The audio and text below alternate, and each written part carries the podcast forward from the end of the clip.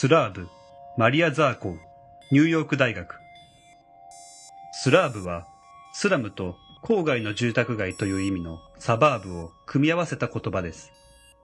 この作品は、水とヘドロに囲まれた未来の世界を夢の中のような映像で表現しています。アニメーションはカーニバルのように続き、壊れたレコードのように同じリズムを繰り返します。19世紀の風刺画家 J.J. グランビルが描いた動物の頭を持った人間が社会問題を風刺する絵のように、風刺画は古くから存在していました。この作品はそのような風刺のためのアニメーションなのです。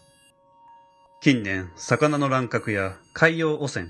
海流温度の上昇などは、すでにテキサス州の面積より広範囲な海洋で生命の死滅を引き起こしています。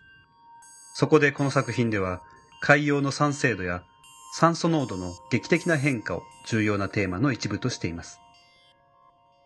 J.G. バラードの1962年の小説、沈んだ世界は、冷たい水に沈みながらも、暖かい過去の世界や太陽に憧れる世界を描いています。